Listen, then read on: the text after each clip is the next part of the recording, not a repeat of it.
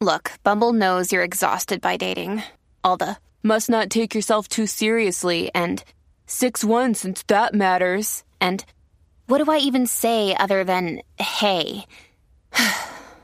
well, that's why they're introducing an all new Bumble with exciting features to make compatibility easier, starting the chat better, and dating safer. They've changed, so you don't have to. Download the new Bumble now.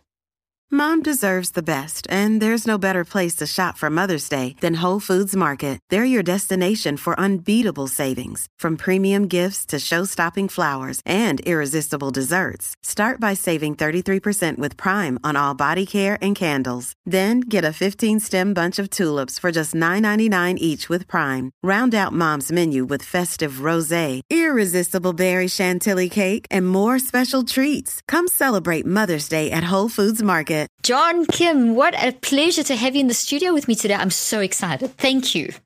Thank, thank you for having me. I really, uh, I really appreciate it. It's an honor. Oh, no, it's a tremendous honor for me too. Your work is just so important and I, and I love your approach and I love what you do. So before we dive in, just tell, tell our audience a little bit about you, who you are and, you know, what, what stuff that's not in your bio. You know, we've always all got these fantastic bios and you have one and they've just heard your bio, but tell us a little bit about you. What's not in your bio and what motivates you? Man, where do I start? Um, I'm you got a great story. Oh, thanks. Yeah, I, I, I, we all, I think we all have great stories uh, as long as we, you know, uh, lean into them. Um, I, I, think that um, for me, uh, you know, the broad stroke is I'm a therapist who kind of went rogue about 10 years ago after um, just being frustrated with the clinical journey. I felt very contained. Um, I was also going through a divorce. So uh, I worked in everything from nonprofit to um, you know private um, residential centers, and then obviously private practice. Uh, and then I started a blog, and I was um, I just kind of did it for me. It was called the Angry Therapist. I was on Tumblr, and uh, I kept feeding that because it made me feel alive. and then that kind of turned into a, a way of working that um, some people may say is unconventional. So I started to meet people um, at the lake. I started to meet people in coffee shops. I just kind of showed up as I as I was, you know, just jean, jeans, t-shirt. Um, I'd go on walks with clients, and so um, as a as a therapist, there are a lot of things that you weren't supposed mm. to do, you know. Mm. Um, and then I, I, think the biggest thing is I kind of pulled the curtain back in um, on the internet. I started to show myself. I started to document my journey, and I think a lot of people thought uh, it was kind of interesting that a, a therapist was actually talking about his feelings. Mm, I just think it's fantastic. And just the mere fact that you called it the angry therapist, you know, that's just yeah. like, that's just amazing. And, and I love your unconventional approach. It's just, I think that's very important and very real. I think we have to meet people where they are. You know, this whole clinical thing just isn't really real. So I love the way that you had that approach. Why did you call it the angry therapist? Um, I just thought it was kind of funny that a therapist was angry, and I thought, uh, and I didn't know if anyone was going to read it. It was just kind of for me. Um, but I was also angry, you know, in my 20s mm. and, and, and, half of my 30s. I was a very angry person. I wasn't happy. I was very lost. Um, I was I was just chasing something that I thought would bring me happy, and because I didn't get it, because I didn't reach the island, uh, I was I was angry, you know. And mm. um, I think that obviously was a big contribution to my uh, you know marriage not succeeding.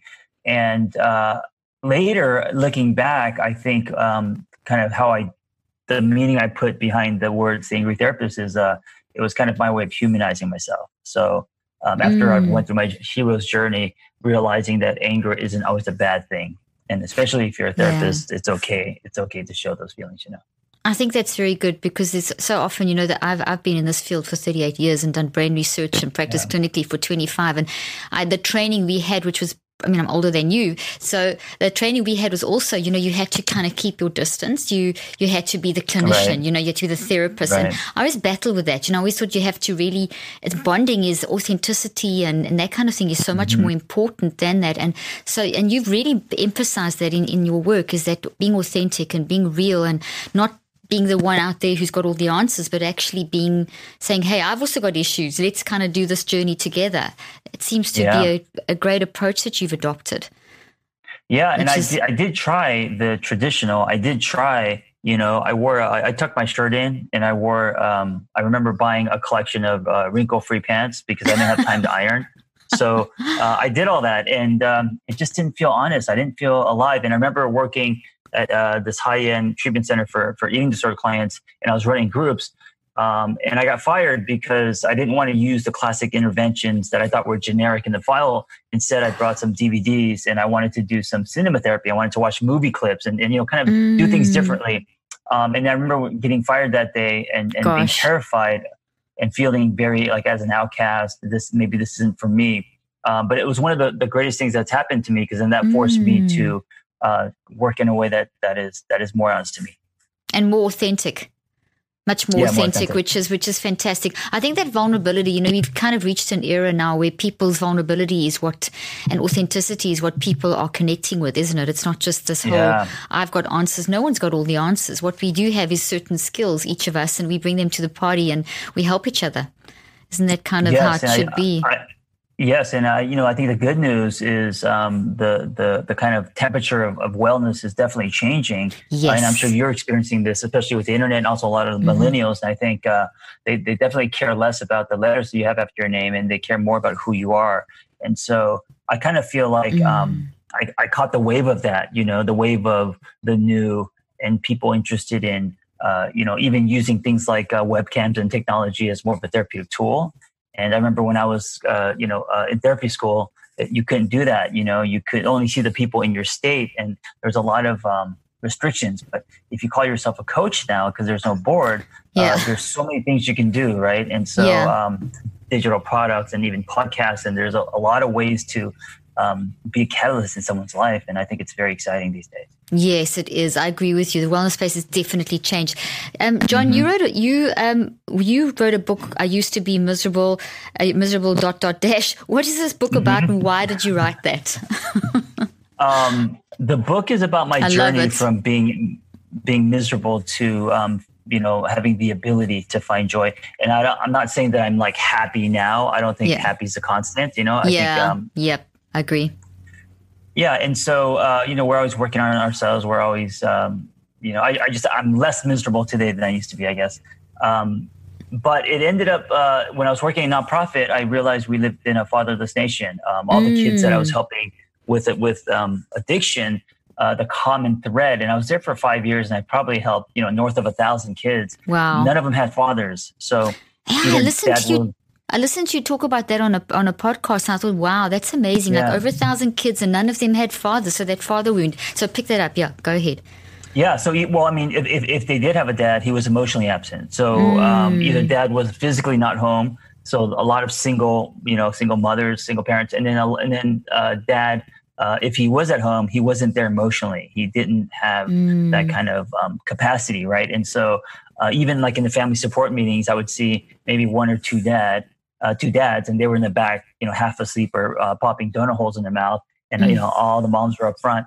And so I got really passionate about um, this idea of um, uh, redefining man and what man looks like, and all of that. And it, and then that's how the book happened. It was uh, kind of started off as kind of 66 big concepts or tips that I think um, make a man. And then uh, I just threaded you know my story into it and i was definitely a boy in my 20s and 30s so documenting my journey um, and then so it ended up just being a book uh, challenging men to look inward you know Mm, I love it. It's a fantastic book and yeah. I highly recommend it. And it's really, it really um, challenges men to sort of look at that, let themselves deeply. I mean, we all need to, men and women, but there's a role that we yeah. play, especially when you are a father. Now, you're working with those kids. You said there were like a lot of really battling with addictions and everything and and you saw that mm-hmm. common thread so what was would how, how would you relate how did you relate your experience with those boys being fatherless fatherless to how they were behaving how did you I feel like um I, I think I was in treatment even though I was helping them uh, because I was mm-hmm. a, a, boy or I was a child um, going through a divorce and also kind of um, uh, challenging myself and then um, redefining my own definitions of man um, I also, uh, my dad was an alcoholic and wasn't home much. So mm. I can mm. relate a lot of the kids and how they cope with feelings. I was very reactive. Um, I definitely have addiction in my blood. So I felt like I wasn't just um, helping them, but, but they were also helping me. It was almost like they were a mirror to my to my own self, you know. I love what you've just said. You know, you've shown something that's very real about us as humans, that that deep, meaningful connection that we need with each other. So it's never just mm-hmm. one-sided. You know, you reach out and help someone else, and you get that help back. And and I think going in as a therapist, going in with that kind of attitude, not I'm going to fix you, I know your problem, because who knows anyone else's, who knows what's going on on someone else's head. You can never experience someone else's experience because it's their own. But going in with the attitude right. of, hey, we can help each other. I've got some skills, and here I'm in this place where I can help you, but I'm learning from you is, is, a, is a beautiful way of mm-hmm. approaching that kind of interaction. I love it. It's amazing. Uh, let's talk about toxic masculinity. I, I'm so pleased yeah. to find someone who talks about this and deals with this. It's so important. So roll it, yeah. run with it. um, I, I, man, I don't. I, I think um, starting uh, with uh, growing up, um, locker rooms, uh, the uh, the dad with an iron fist, uh, the the mm. transmissional generation process where um, old blueprints are passed down, right? And then mm-hmm. what a man should look like. Um, and I think we still carry that whole thing where um, you know men don't talk about feelings, and men uh, are, are solution based. Um, men generally aren't vulnerable. Uh, all mm. of that, and also mm. men when it comes to, to other men, it's, it's, you know we're very competitive. Uh, we don't talk about um, who we are and our weaknesses or what we're struggling with, we talk about what we've done, right? So mm. uh, we in a mm. world where it's very performance based, right? So mm. um, what we have, what we drive, all of that stuff. And I think mm. that because of that, what comes out of that is uh, men disconnecting with themselves, right? And that's where the mm. toxic comes comes in. Mm. And what does that do to to a man? What does that do to a relationship? What are the down? What's the downstream effect of that?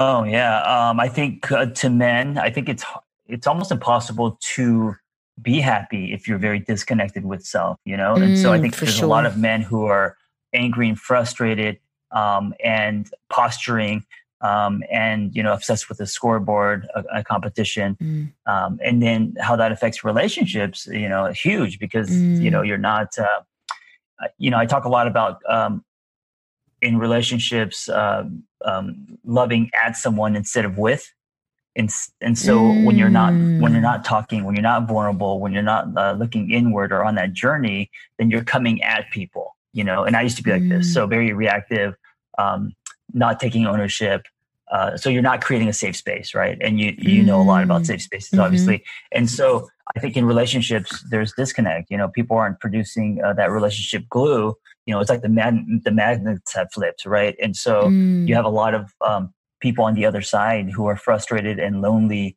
um, and feeling unheard and so you know that's kind of the, the it becomes a crowbar mm. in a mm. relationship Mm, that's so good. And, you know, if this to come back to an earlier point and then relate it back to what you just said now, you know, when we reach out and help others, you were reaching out to those boys and you were seeing that in those boys and it was like a mirror to yourself and you helped each other. You know, one of the things that I don't, I'm sure you've read the study, John, where they talk about um, when you reach out and help others, when you're in a dark place or you're in a bad place, you increase your own healing by a factor of in anything mm. up to 68% and more. And, you know, that's, that's amazing. I know, yeah. isn't it amazing? And I've just been doing a set of clinical trials, uh, doing research on the whole mind mind brain connection and how when mm-hmm. we manage our minds in whatever we've got to manage our mind all day long. It's something we have to do with everything, all lifestyle factors, etc. It it creates such an upward trend in how we function. So so I wanted to relate yeah. that to the point you said about it doesn't mean you're happy all the time, but it means that you're a lot more kind of at peace with yourself. There's there's the recognition mm-hmm. that that what you went through is contributing to um, you understand it better now. You can relate that relating to the deeper part of yourself has actually transferred your that anger anger into a realization that I'll have ups and downs and that's mm-hmm. okay. And it's, right. it's just how you've learned from that. And so that that for me is so powerful. And I love that you've put that information into into your books and things as well. In terms of, of emotional well being, because that's one of the things I looked at in my clinical trials, toxic masculinity mm-hmm. and emotional well being. Now we've glossed so we've sort of given a broad statement of, of, of the impact. Can you dive a little deeper into the impact on the well being of like let's say a young boy who's growing up up in a very toxic masculine home and that father it's coming down generationally as we yeah. know this has been the pattern right. culturally and maybe the religions and you know boys don't do this and they don't wear pink and they don't cry and they don't this and they don't that what is in terms of their well-being mentally physically relationally. Can you talk a little bit more about that? Yeah, I mean, I think that uh, especially you know boys, teenagers, you know, in high school, we're such sponges, junior high mm. on, and we have no sense of self. We don't know who we are. We're you know seeking approval and validation constantly. We just want to fit in. And so at home, if you don't have a positive male role model, uh, if you at home you have a, a dad who's absent, or uh, maybe um, there's a lot of men rotating, and you know they're angry mm. or abusing mom or whatever um, there's a lot of confusion because mm. you know mm. at, at, that stage you're just a sponge and so you're going to absorb what you define as masculine or you know as a man and then i think there's so then there's a lot of uh, repeated patterns from what these boys are, are seeing and experiencing and then of course none of that works because it's all unhealthy and dysfunctional you know uh, mm. and then also i mm. think in school um, because you want to fit in so bad, uh, in order to fit in with cool kids or the the boys who uh, you know um, are kind of the leaders or the cool kids or whatever. Um, again, you're going to fall into a lot of competition, a lot of you know machismo, a lot of uh, aggressive you know behavior. Um, and so it's like we're positioned to you know enter our 20s already um, with with that kind of iron fist um, mm. very by me attitude, ego, um, mm. that all that toxic uh, masculinity, what you know, distorted definitions of, of what a man looks like.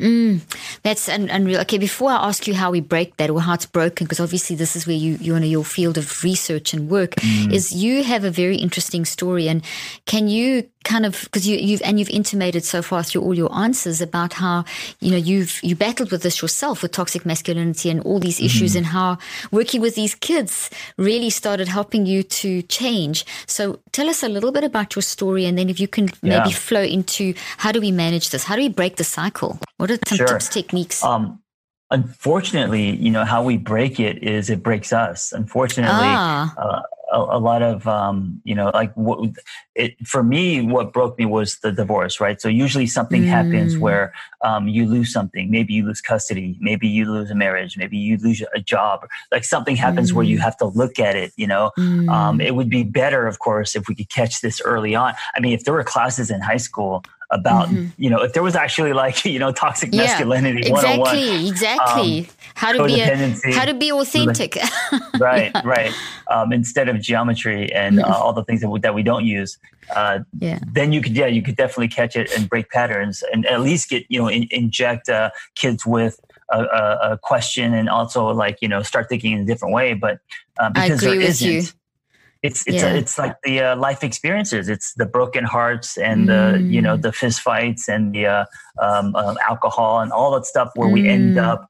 Um, I think you know rock bottom, and that's when we're so like it breaks us, and then mm we want to change, you know? Don't you think also suicide is also a very big factor mm-hmm. in that as well? Sure. Not being able, because you lose your identity to a certain extent, don't you? And then you're trying yeah. to gain, gain, because someone who goes into those addictions and things that you've described, that's always just this, you know, you're trying to be consumed by trying to be able to get back into that kind of balance with love and mm-hmm. coherence mm-hmm. and all that stuff. So we're trying to do it with something else and it doesn't work and it keeps going down that spiral. It can, the loss of identity is a huge contributor to suicide as well.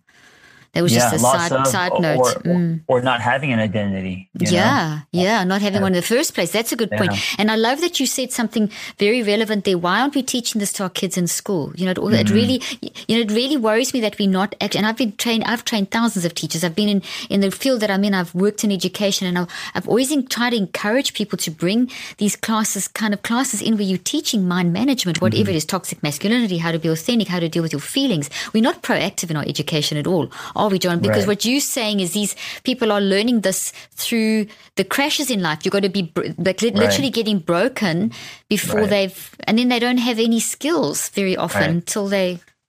But you know, the good news is, I think, because of the internet, you know, um, now it's not just about school because you know we have the attention of kids online. That's true. So uh, you know, the invention of um, influencers and other people who are uh, uh, especially males talking about this topic and, and also females, of course, but uh, people like Brene Brown who have, um, you know, um, commercialized vulnerability, right? Mm-hmm. Um, yes. And so I think there's a lot now um, happening with the, the, the up and coming kids where uh, through the internet, now they're asking questions. Now they're seeing different um, definitions of men. Now they're following people who um, you know, aren't toxic and, and, and actually having conversations about what healthy looks like. So I, I love it.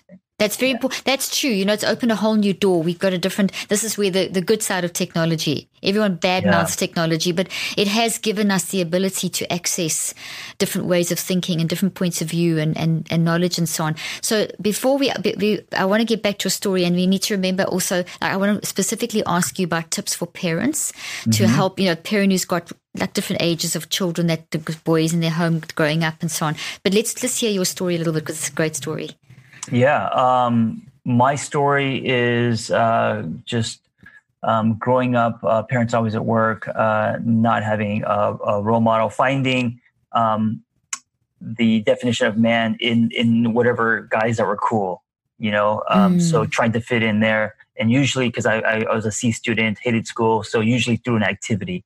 So riding bikes, skateboarding, something where you can be accepted because of what you can do right? You were a break dancer, weren't you? I remember yeah, you. Like at 12. and, yeah, and um, you came, and you came from Korea and you moved to Georgia first, if I recall. Yeah, and then you, I, moved, then you... I moved to Georgia. Uh, it was in the seventies. It was very racist there, and I, I yeah. remember. Um, I don't have many memories, but I remember like I could feel mm. in my mm. body the tension mm. of wa- us mm. walking into say a restaurant and feeling very unwanted. We didn't last mm. at all, and we we moved very fast and came to California in the seventies. Um, but yeah, good. I was um, breakdancing at twelve because I I've always been into uh, things like that. Made mm-hmm. me feel mm-hmm. good. Um, but with that came a crew. With that came acceptance. Mm-hmm. With that came mm. uh, being able to hang out with older boys. And then, of course, you know, they were doing drugs and stealing car stereos and all of that stuff. And then I was doing that to fit in, right? Mm. Um, luckily, I didn't get, you know, I my my um, I didn't get into things extremely where I That's was, you know, mm-hmm. in jail and stuff. But I could see how that could happen easily, oh, yeah. right? Easy, uh, easy transition. Mm-hmm. Oh yeah, and I would have followed anything they did. They just weren't that bad, you know. Mm-hmm. Um, but what happens is then you grow up in your twenties and you get into relationships and you don't have a lot of tools, right? So then uh, in my twenties, I was just, uh, uh, you know, I was angry, I was reactive, um, I had very little self awareness, I was defensive.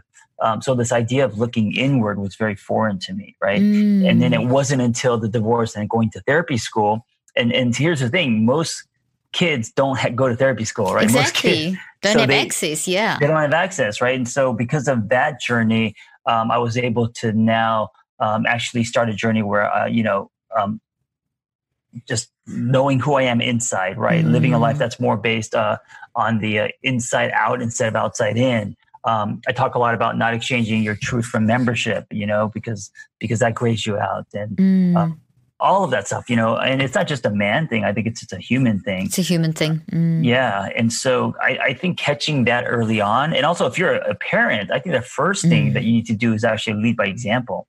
So mm. instead of you know telling your kids how they should be or what they should listen to and all that, um, I think the step one is to do it yourself. Mm, yeah. That's so good. Step one, do it yourself. So if yeah. you got, would you, would you, uh, just to, sorry, I, I, just wanted to ask you this, clarify. So doing it yourself, would you then mod, recommend modeling if a parent is feeling like anxiety or worried about something or they've got a lot of pressure, that they actually explain that to the kids? Because that's how yeah, I've always approached. Absolutely. Okay, yes, because if not, you're just, um, you're not being fake. I mean, you're not being real. You're you're you're presenting. You're performing. Mm-hmm, mm-hmm. Um, you're you're you're putting out there what you're you think is the perfect parent. Uh, and no parent's perfect. No human's perfect. So, exactly. Um, being honest and talking about things like anxiety and why uh, mom is depressed or why dad is frustrated or what happened, uh, including I think the child.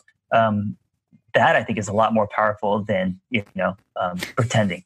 I agree with you. And that's how I always would, would advise my patients and, and how I brought my yeah. kids up with the fact that, you know, this, this, I'm a human and I, I, don't know everything. Even though I'm your mom, I'm going to make a lot of mistakes. And, you know, I hear this is tell me so I can fix them, but also I feel pressure or whatever, and this is how I'm feeling. So verbalizing and into and, and looking deep inside myself, and then mm-hmm. modeling that. You know, one of the things my kids always said to me is that we, I taught them how to think, and I think that's very important for, to teach mm-hmm. kids how to how to think. And I'm hearing you say that that you didn't. Um, if you don't get inside yourself and think like you were in your 20s, you got your 20s and you weren't actually thinking inside yourself. All you wanted to do was to get this identity and you were doing mm-hmm. it with all these external things. Sure. And you then you eventually you had this massive trigger in your life with a divorce and now then you had to go inward and you saw these boys and you had to go inward and you had mm-hmm. to find John. and then start building up from there again. So is that Yes, and, and and finding John or whatever whoever your you know your whatever your name is, um, it's not a one time thing, right? It's no because you're Lifelong. changing constantly, right? And so the John at 47 today is very different than the John at 25. You know, so Mm. um, this idea of finding be. yourself. And should be right, Mm. or if something's wrong. Um, so when people say you got to find yourself, um, you know, it, it, you're always finding yourself. You're, you know, I think your relationship with self, like any relationship, is sometimes good, sometimes bad, and there's an ebb and flow. Um, and and finding yourself isn't a, it's not a one time thing. I'm so glad you said that because there is that lot of that teaching in a lot of the psychological theories and just the general uh, pop culture and stuff that you know there's this and it's very in the religious circles that there's this you know this ultimate. And when you've reached that then it's you know the top mm, of the pyramid mm-hmm. kind of thing. But it's not because every I mean I, I'm involved a lot in neuroplasticity research and you, mm-hmm. your brain's never the same. You you constantly your personality is being shaped you are you mm. but you keep on changing. And you're involved in that shaping of that changing. Either the world shapes you, like you've just described with your life and the toxic masculinity or whatever, or you actually take control and you go along with the shaping. And often it's Mm. it's a very painful process at times too, isn't it? I mean, it's not like this is going to be a walk in the park. Yeah, there's going to be a lot of resistance. You know, I got one of my first tattoos was uh, resist nothing. I and love it was it. Was a reminder, yeah, because I had so much resistance to everything, and I think that uh, your resistance uh, sometimes can can be the soil. You know, it can be the uh, the, the first domino in your hero's journey if you if you uh, look at your resistance, where it's coming from, and why you're resisting. Take that a little deeper. What do you mean? Give an example of that. I, I like that. Um, resisting uh, relationships, resisting showing yourself, resisting. Um, um, it doesn't matter if it's if it's a, a hard workout, right? Or it could be um, being vulnerable. You know, Mm, um, just constant resisting because it's coming from fear, it's coming from defense, uh, it's coming from uh, not wanting to, you know, get to know who you are or not wanting to connect with you. So uh, I think a lot of people who are reactive uh, resist a lot. Ah, so what we've got to do, if I'm hearing you correctly, is recognize the resistance, embrace it, and actually look at it. You know, stick Lean your head in the yeah, stick in your yeah. lean into it, stick your head in the pain of that resistance, and find the Yeah. message behind it, and then the growth will come. We've got Sure. to keep on feel, feel, you know, feel the pain to grow, kind of thing. But we are, we are definitely. Wouldn't you say we're in a society in this modern era is all about suppressing the pain? You know, the positive psychology movement, and just the take a tablet if you feel sick. You know, that's something that I've constantly have been fighting against in my career is we can't just I saw and I've seen it change. I've seen this this trajectory over the 30 years that I've 30, 38 years I've been in the field is this trajectory from I will actually do some work to oh I can I mustn't feel sadness, I mustn't feel pain, I mustn't I must just hmm. suppress everything. And that creates a lot of problems too. I mean I think that's also there's the, almost like a paradox where people are becoming hmm. more uh, authentic, desiring and aware of more authenticity and vulnerability, but at the same time they're not sure if they want to feel the pain. So it's almost like a mixed message that is being received out there. Yeah, I mean, it's just denial, right? It's not wanting to look at something. Um, so yeah, and, and you know, I don't think there's anything wrong with positive psychology. I think it's great, but positive psychology doesn't mean Mm. Balanced. Yes. Yeah, it doesn't, yeah. doesn't yeah. mean yeah. yeah. it, right? Um, so- exactly. it's been misinterpreted. Yeah. right, right. Definitely. Now, use the first tip. You were talking about tips for parents, and you've you said the first one is to you, you model it, and then what would Yes. be Um, and, and, you know, I think especially now because self help has become popular and it's commercialized, um, a lot of people are uh, digesting information. A lot of people are going to wa- workshops and uh, retreats and walking on- on fire and all of these things, which is great. But, you know, I don't think that's enough. Like, I don't think that's working on yourself, right? I think it requires processing. I think it requires uh, things like getting into therapy rooms and talking about things that are uncomfortable and, and you know, following uh, patterns and diving into your past and all that. Because if you're just taking in information, um, there, there, there isn't any processing going on. Mm, that's the problem. I've, I find I agree with you. I'm actually finishing a book at the moment, and that's one of Mm. the things that I've been addressing. It's my 18th book now in these mind Wow. things, and the the one of those are one of the things that we we we are in an era where there is there's just everything. You can find information about every Right, possible. right.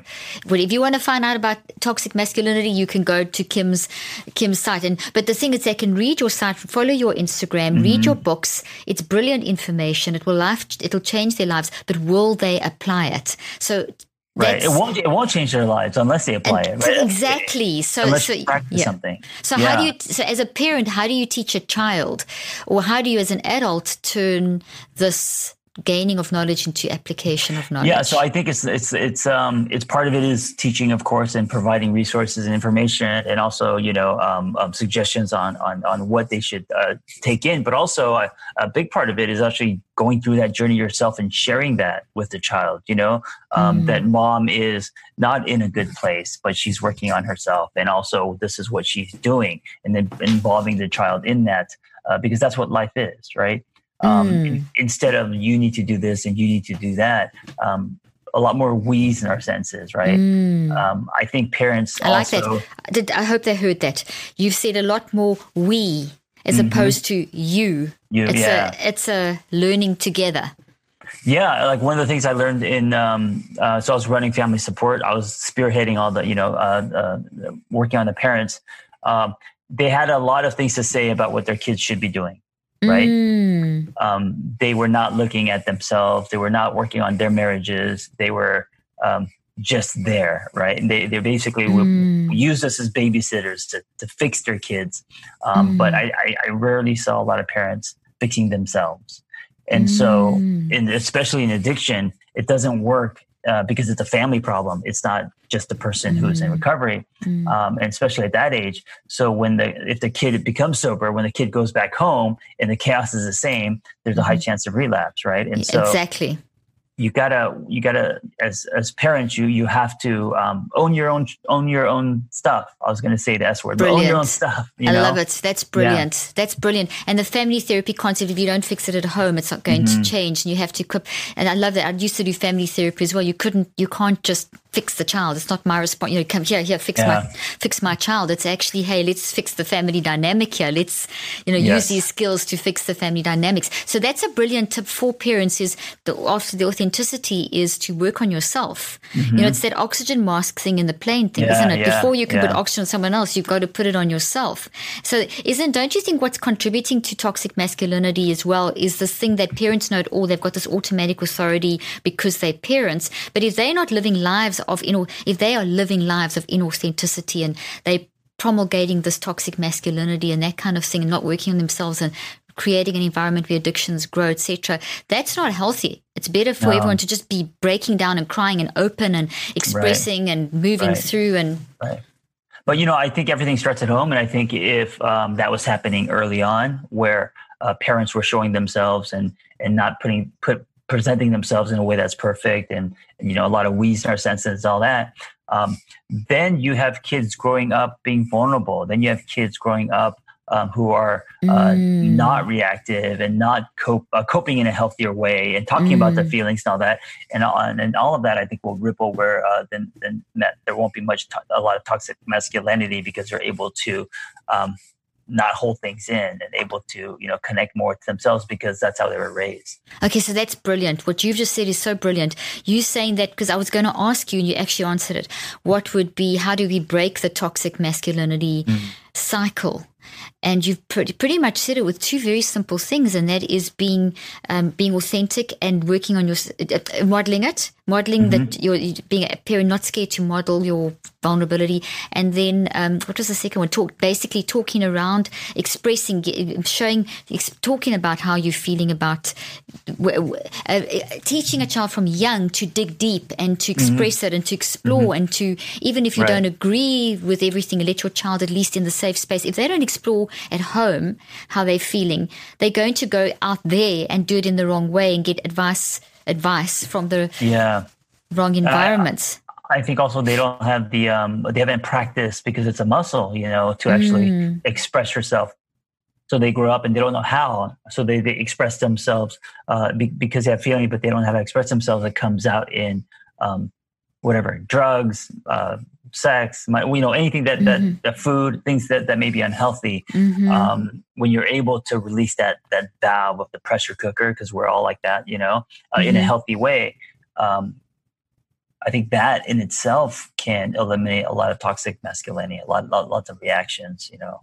Mm, so I'm hearing you. If I'm hearing you correctly, John, it's the it's the um, ability to dig deep and to actually express how you feel, explore how you feel, and try to understand how you feel as a lifelong journey is yeah. a very big key to break toxic masculinity. Yes, because I, you know, when when people say toxic masculinity, they mm-hmm. think, you know, um, they think uh, muscle and aggressive men, and uh, you know, um, I don't know, very sexualized. They they, mm-hmm. they think about mm-hmm. a lot of the behavior, but they don't mm-hmm. think about um, why that behavior is happening. Mm, that's so you good. So they immediately look. So that thing of you can't do this if you're a man is the behavior, but what's mm-hmm. the thinking behind that behavior? The thinking and the feeling and the choices being made yeah, behind where's it coming it? from? Where's right. it coming why are, from? Why are they mm-hmm. built, behaving that way? You know, why are mm-hmm. they whatever? So why is it working too much or aggressive toward okay. women or whatever it is? You know. So this begins in the family, and as a society, we could this can translate or we to two angles. Society's got to change, so you've got to mm-hmm. speak into it like you're doing with your work, and then we've also got to encourage parents in to do this young with kids. Yeah. Yeah, absolutely. So and you know, uh, society has to change, but we don't have a lot of power over that. You know what I'm saying? Mm. Um, but we do have power uh, of our family unit. We do have power if we are parents. We do have power of you know um, how we raise our kids.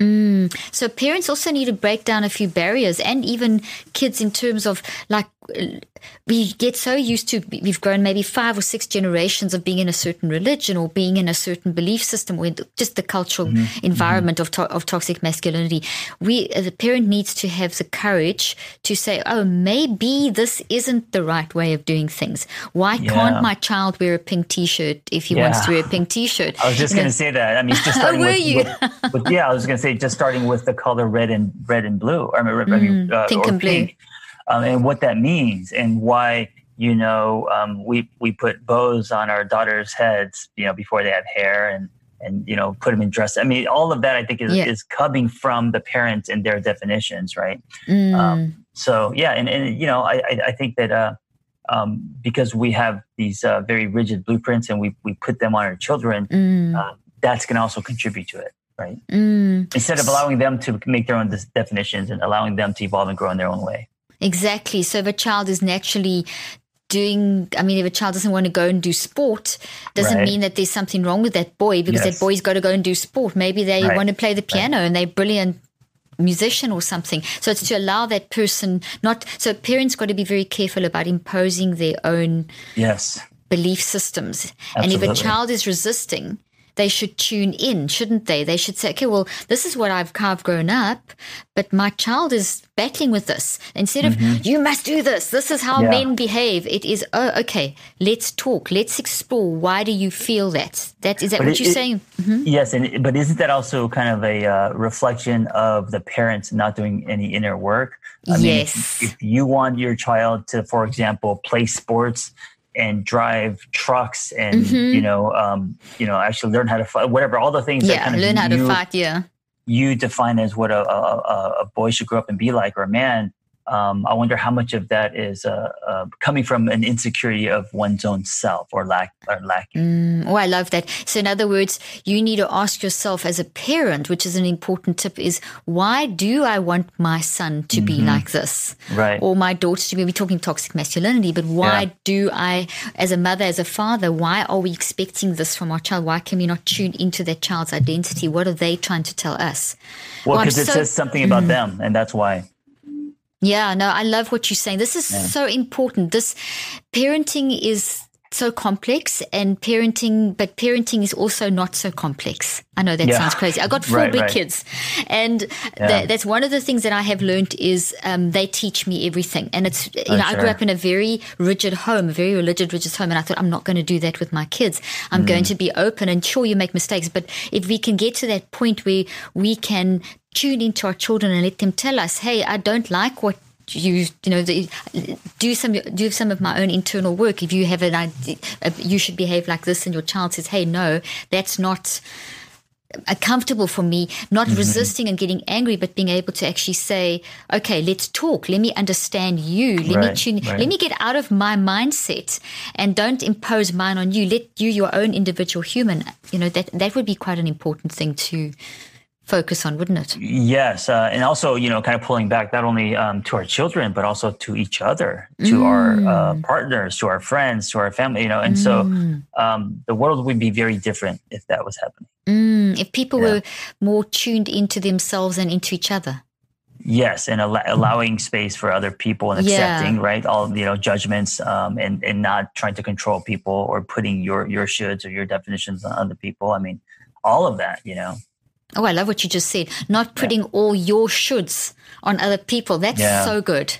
Yeah. That is so powerful. Just give an example of that, just to um, with our with our partners. You know, yeah, um, yeah. what we think, uh, how they how we think they should look, or, or what we think they should do, or, or you know, all, what they should drive, like all everything. You know, uh, so mm. it's not just mm. parents with kids. It's I think um, us to ourselves, or and also to you know the, the people around us. I love I love what you've just said. It's I love everything you've said, but this is really very practical. Don't put your should-haves on yourself, on your partners, yeah. on your kids. Yeah. Okay, a, a, last question, if I can ask you mm-hmm. one more. Yes, um, let's do it. What what um what advice would you give to fathers who have sons? Uh, if one if one thing, oh my God, uh, be there be there mm. uh, whatever that looks like for you you know um, and as much as you can and i know we're busy and we have people building you know companies and all this stuff but uh, uh, be there be present you know um, mm. and I, I, don't know i don't think that just means to to uh, go to uh, activities and and um, but actually uh, engage actually um, you know put the phone down you know something i struggle yeah, with yeah. right? Everything i do is on the phone. Yeah. Um, but but i think being there being present i think that means a lot more than uh, teaching them something. Mm, um, sometimes just saying. sitting just sitting and watching a movie together or just going for a walk together yeah, or just working in the same environment. Like if you're doing kids doing homework and you doing something you could sit in the same table or something and right. do it together. And right. because i know it's if you if you create an environment where you feel a child can feel that you there, that you around enough, it's safe, a safe space, they'll talk mm-hmm. to you. But you can't say, okay, let's sit down and let's have a chat. When you've right, never right. been with them, when you've never right. been with them, let's go for coffee and now let's talk. It doesn't, you've got to have spent the hours. Yeah, there we go. Yeah. is that what you're saying? So you've got to have spent those hours of time where it's very relaxed. You're comfortable not talking. You're comfortable talking. You're comfortable talking about silly things and deep things. Is that right? Is that what you mean? Yeah, you got to earn uh, that relationship. You know, it's not given just because uh, your child has your DNA. I love that. I love that. Okay, John, you wrote another book called No No a No BS Guide to Finding and Living Your Own Truth. What is this book about, and why should people read it? Uh, that was my first book, and uh, it's about uh, building your life container, your your life space, and how we have cracks in our container, and then but we could build a new one. And if we build a new one, the growth is uh, organic growth is uh, natural and all of that. Uh, so again, it's just documenting my story and some of the concepts that I uh, I've used on all my clients. I love that. Fantastic. Yeah. Yeah. How can people find out about you and? Uh, just uh, the Angry your... Therapist at uh, at the Angry Therapist on social media or theangrytherapist.com is my website. And then we'll put your thank you. We'll put that link and your books on our on the show notes for the podcast. And John, thank you. You've been amazing. Have you got oh, a final word of wisdom that you'd like to part to our viewers and listeners? God, I don't know if I have any uh, wisdom. Um, oh, you got plenty. You got plenty. Or maybe something that you're worried about in this wellness space, or you excited about what can you kind of uh, um, i'm excited about uh, how we're using this. Uh, so i just created something called the, the lab and it's basically using uh, zoom or other uh, kind of technologies to connect. I love what you said earlier when you said that when we kind of work uh, through through and with other people and not alone you said there's a 68% um, yeah factor increase, increase yeah right and mm-hmm. so like now's the best time to connect um, online and, and, use it as a a positive thing. You know? Absolutely. I love yeah. that. I agree with that because people are worried about isolation and, and loneliness, yeah. but actually we're more connected than we ever have been. I interviewed an epidemiologist just recently and I tell the statement to everyone. See, for the first time in human, humanity is facing, uh, globally facing the same common enemy. And it's forced mm. us to connect in ways. So yes, we may be connecting. I may not physically be with you, but I'm seeing you yeah. and there's still a connection. And so we've sure. got to, it's not the, obviously the ideal. It would have been great if you could have been live in studio, but at right. least we're connecting. And that's what you're saying. At least we can connect and we can make the best of it. Yes. And to do it, and to do it and not Yes. just to talk about it but to do john Right. thank you so much and you. congratulations on your new new nine week old baby you is so it a much. girl or a boy a girl. lovely what's her name Yeah. Logan. logan oh that's so well enjoy go and enjoy your baby and thank you so much for spending this time with us it's been fantastic i've Thank loved you. it You will. All right. thank, thank you. you